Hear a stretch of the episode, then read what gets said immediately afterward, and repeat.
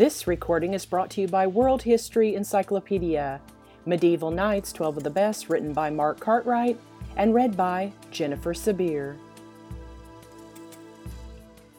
The knights of medieval Europe were meant to be the finest fighting men of their age. Even more important, they were expected to be pure in thought and deed, as exemplified in the chivalrous code which they usually followed. Here are the stories of 12 such knights. The legendary figures are perhaps based on historical knights, and the historical knights have all become legendary. Such is the indistinct line of truth between fact and fiction and humanity's need to create larger-than-life figures of a bygone age when valor and chivalry reached their apex. The Eastern Orthodox Saint George became the patron saint of all knights, and so, even if strictly speaking he was not a medieval knight himself, he must appear first in this list. This legendary figure, based on a soldier in the Roman army who was martyred in 303 CE in Lida, modern Lod, Israel, for his Christian beliefs, became the example to follow of all chivalrous knights in the medieval period. By the 8th century CE, St. George's legend had reached Europe, and by the 12th century CE, his story was well established. He famously rode his white horse Bayard into battle against a dragon who was tormenting the people of Libya. The slaying of the creature became a lasting metaphor for good against evil, Christians against non-believers. In the process, George saved a princess offered to the dragon as a sacrifice, and her rescue became a symbol for the protection of innocence. According to some legends, George had a mighty sword called Ascalon, made by the Cyclops of ancient Greece, and a shining suit of armor made from Libyan steel. In the late 12th century CE, Richard I, see below, decided to use the Red Cross on a white background of St. George's banner on the liveries of English soldiers. The story of St. George was further popularized by the circa 1260 CE, the Golden Legend, by the Italian chronicler Jacobus de Voragine. The saint thus became and still remains a popular figure all over Europe. The first ever secular knight's order was dedicated to him in Hungary in 1326 CE. He is the patron saint of many countries, including England, Greece, and Russia, and the patron of several major cities, including Moscow and Beirut. The King Arthur legends, captured in several 12th to 15th century CE literary works, provided stirring stories of example for all knights to follow, and several of the Knights of the Round Table might have made this list. Sir Lancelot was a great knight, but if chivalry is an essential part of knighthood, then his infidelity with Guinevere and betrayal of King Arthur precludes him. His son, Galahad, though, is often cited as the most perfect knight of all. With a lineage supposedly stretching back to King David of Bible fame, his mother was Elaine, daughter of Pels, the crippled Fisher King and keeper of the Holy Grail, Christ's cup at the Last Supper. Galahad arrived one day at Camelot and convinced King Arthur that he was the chosen one to find the Grail first by safely sitting in the Siege Perilous, the magical empty chair of the Round Table, which was said to be deadly for all, but he who would find the Grail, and second by withdrawing the fabled sword from the stone. Now made a knight, Sir Galahad's weapons were said to have been the spear which had pierced Jesus Christ at the crucifixion and the sword of King David. His white shield was marked with a cross drawn with the blood of Joseph of Arimathea, he who had brought the Grail to Europe. Sir Galahad was, besides being a brilliant jouster who defeated all comers except his father, humble, innocent, and pure. Indeed, Sir Galahad was the only knight considered worthy of pursuing and finding the Grail, which is perhaps an allegory of the Christian path to salvation. Sir Galahad finally found the Grail, or at least caught sight of it, at the castle of the Fisher King, after which the knight rose to heaven in some versions, or embarked on an odyssey in the Holy Lands in others, where he again found the Grail and this time took it with him into the next life. Siegfried is a legendary German knight and prince who appears as the hero of the circa 1200 CE German epic poem, the Nibelungenlied. More myth than reality, the figure is based on older Germanic and Norse folklore. but he may originally have been inspired by a Frankish knight of the 7th century CE, or even a Germanic leader who fought valiantly against the Romans in the 1st century CE. Just like Saint George, Siegfried appears as a sanitized and chivalrous version of earlier legendary figures, and like George II, he successively dealt with a bothersome dragon. The hero bathed in the dead creature's blood and thus became immune to weapons, except on one small patch of his back where a leaf had stuck. The German knight's greatest challenge was, though, to win the hand of Krimhild, a Burgundian Nibelung princess. After a dream which indicated any future husband would meet a violent death, the princess resolved not to bother with matrimony. She remained unimpressed with Siegfried's record of captured riches, dragon slaying, and victories over the Danes and Saxons when fighting for the Burgundian army. Meanwhile, the Burgundian king, Gunther, had fallen in love himself with a beautiful queen called Brunhild, who would only marry the suitor who could defeat her in battle, and so he made a deal with Siegfried. The latter would, after being magically made invisible, fight the queen, and the king would take both the credit and the queen. In return, Siegfried could marry Krimhild. So it came to pass until a falling out between the two ladies led to Krimhild revealing the trick played on Brunhild. The king was outraged, and one of his retainers, Hagen, on discovering the hero's one-weak spot, killed Siegfried on a hunting trip. Hagen got his comeuppance, though, when Krimhild killed him with Siegfried's sword. Robert Guiscard, circa 1015 to 1085 CE, was a Norman knight who fought with success against the Byzantine and Arab empires from 1057 CE to create his own duchy in southern Italy and Sicily. Robert's territorial claims were endorsed by the papacy in 1059 CE, which recognized his title of the Duke of Apulia, Calabria, and Sicily.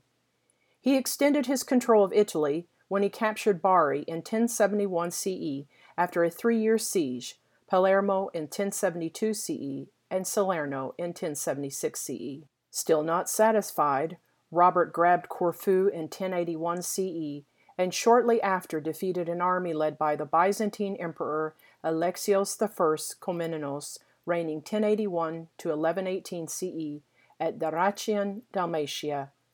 1084 CE saw Robert win a victory against a Venetian force, the powerful allies of the Byzantines.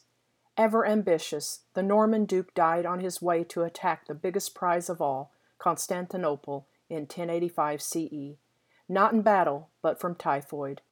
His nickname of the Crafty derives from his surname's relation to the old French word viscart, meaning wily as a fox. The Italian writer Dante Alighieri has Sir Robert as one of the great knights in his Divine Comedy, circa 1310 CE.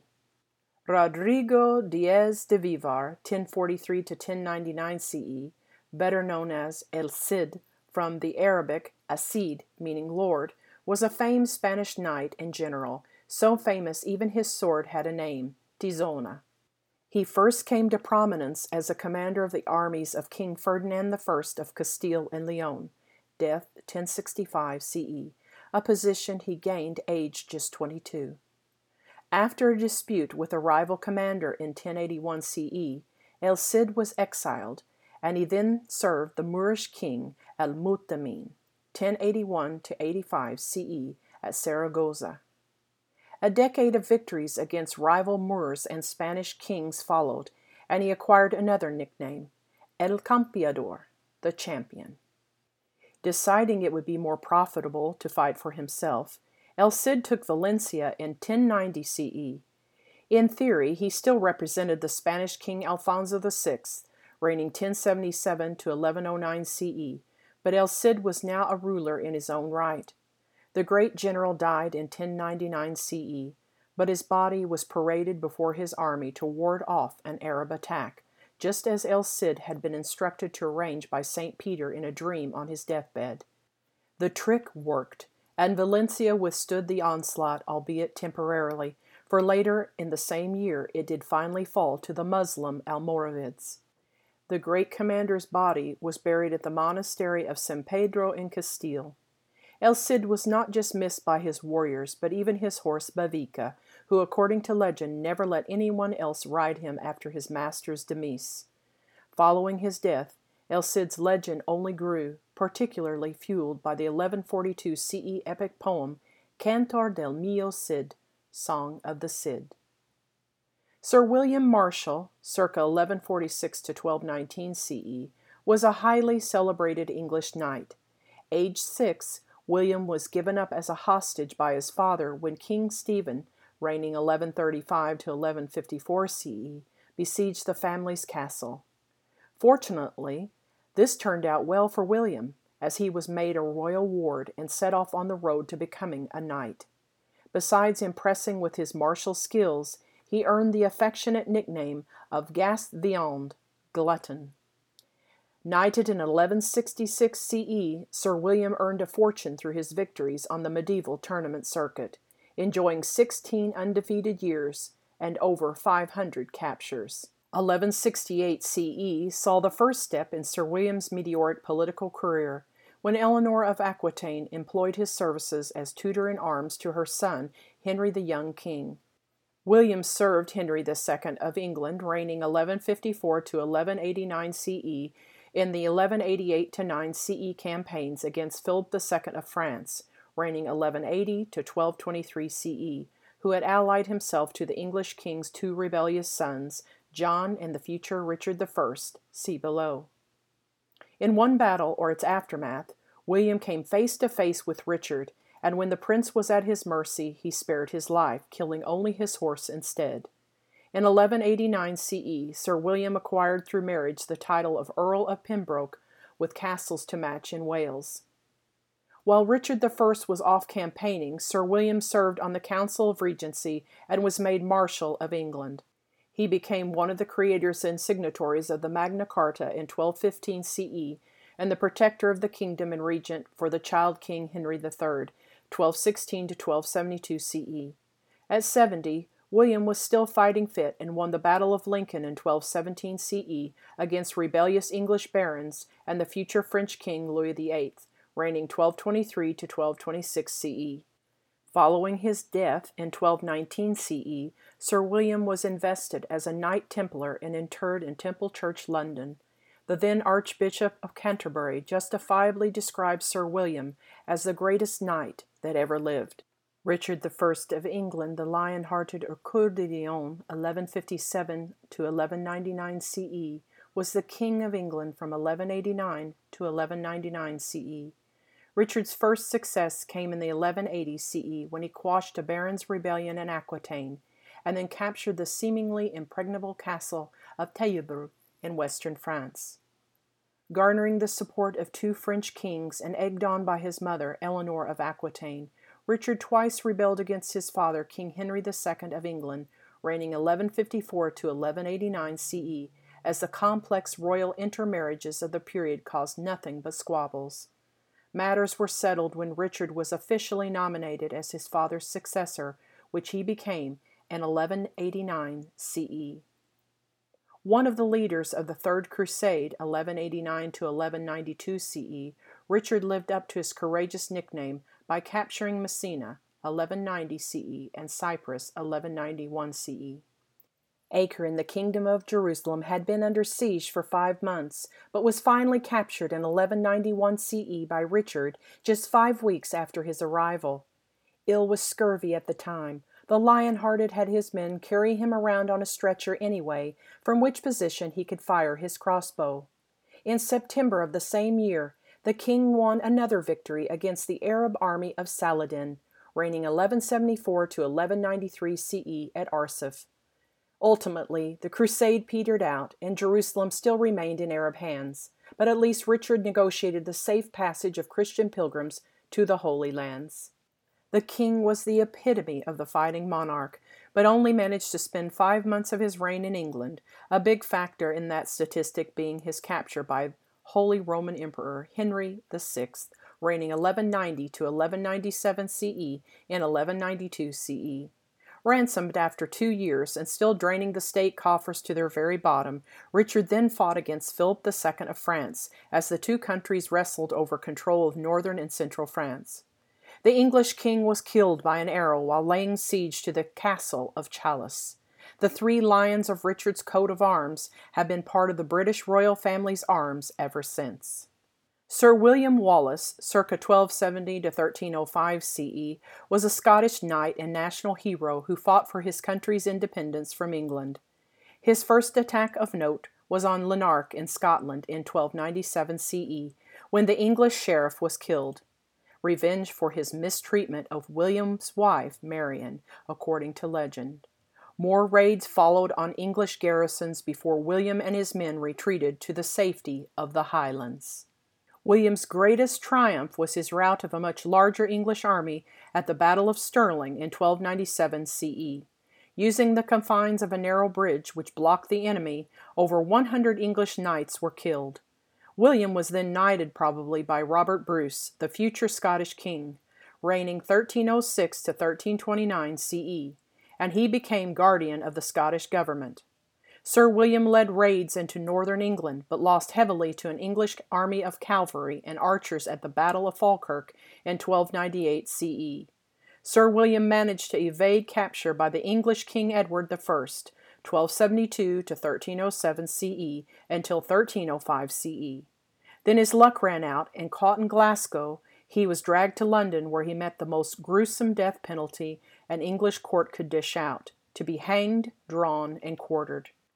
Sir James Douglas, circa 1286 to 1330 CE, was a Scottish knight whose dark complexion gave rise to his nickname, the Black Douglas, by the English, while the Scots, naturally, were more appreciative of their hero and nicknamed him Good Sir James.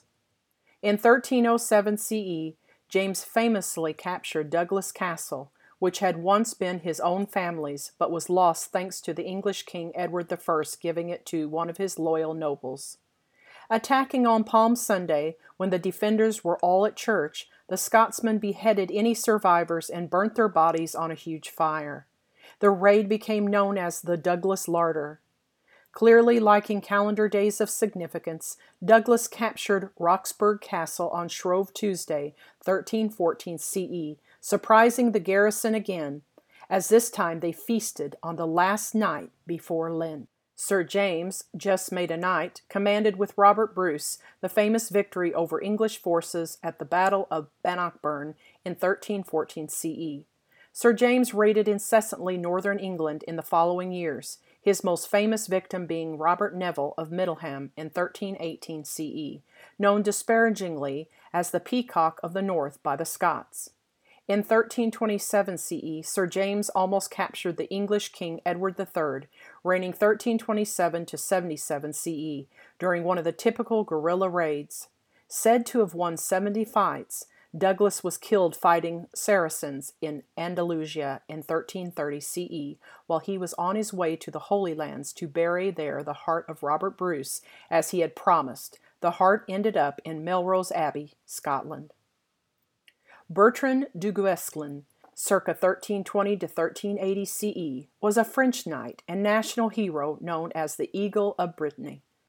Rising from his humble origins, Bertrand was knighted following his success in stopping an English raiding party in Brittany in 1354 CE.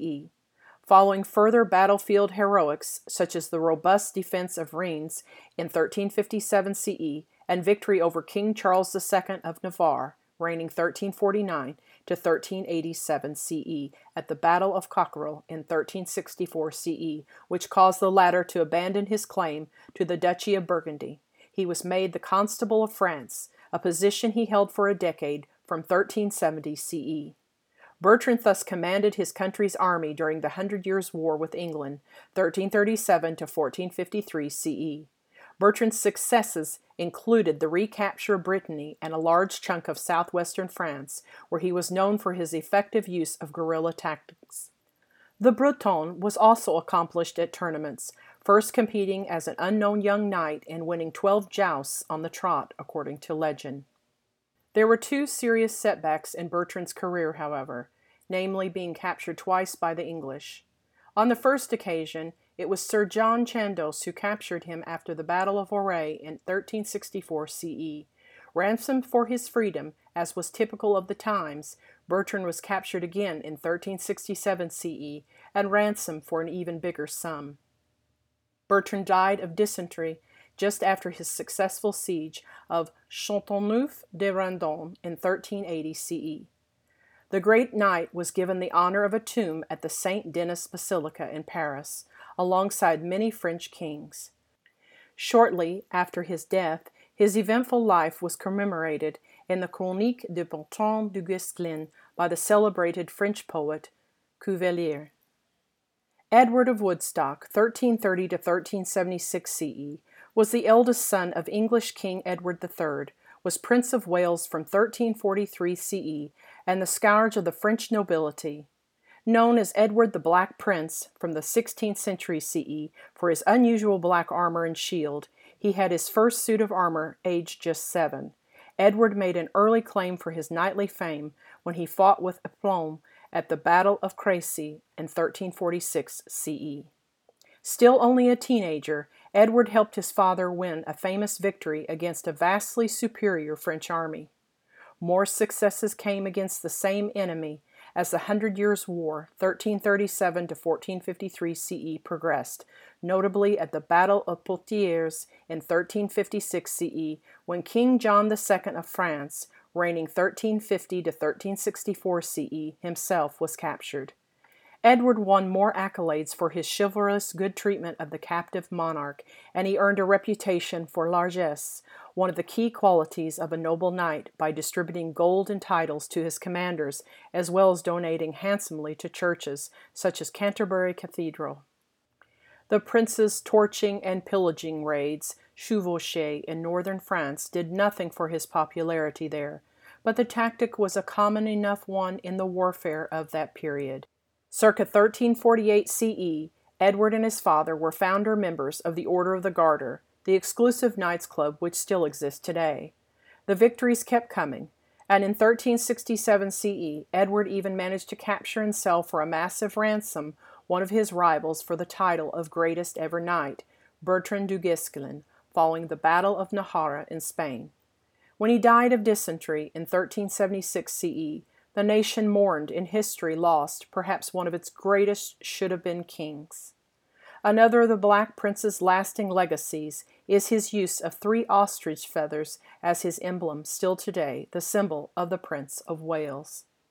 Sir Henry Percy, 1364 to 1403 CE, was the most famous member of the noble Percy family of northern England. Sir Henry was another knight who enjoyed success on both the tournament circuit and the battlefield. In 1377 CE, he was knighted at just age 13 by the English king, Edward III, and promptly helped his father recapture Berwick Castle from the Scots the next year. 1380 CE saw him on the campaign in Ireland, and in 1383 CE he was crusading against pagan Lithuanians in Prussia. 2 years later he was back patrolling the Scottish borders after being made the Warden of the East March by Richard II of England, reigning 1377 to 1399 CE. Sir Henry was at the Battle of Otterburn in Scotland in 1388 CE, an episode recorded for posterity in a poem by the 18th century CE poet Robert Burns. The English lost, and Sir Henry was captured and put up for ransom, the money being raised by the king and parliament. Sir Henry was anything but grateful, though, and with his father he plotted against Henry IV of England, reigning 1399 to 1413 CE, and that after helping the English king gain his throne, recapturing Conway Castle from the irksome Welsh in 1401 CE, and defeating the even more troublesome Scots at the Battle of Homildon Hill in 1402 CE. The Percys were miffed at Henry's lack of gratitude, but the Hotspur, called so by the Scots for the speed with which he moved his armies and attacked, died in battle at Shrewsbury while fighting the king's forces in 1403 CE. According to legend, Sir Henry was killed by a lucky arrow which struck him in the mouth when he momentarily opened his visor. The king did not forgive his disloyalty, and Henry's corpse was quartered and his head put on a spike at the gates of York, as a warning that even great knights must always serve their sovereign.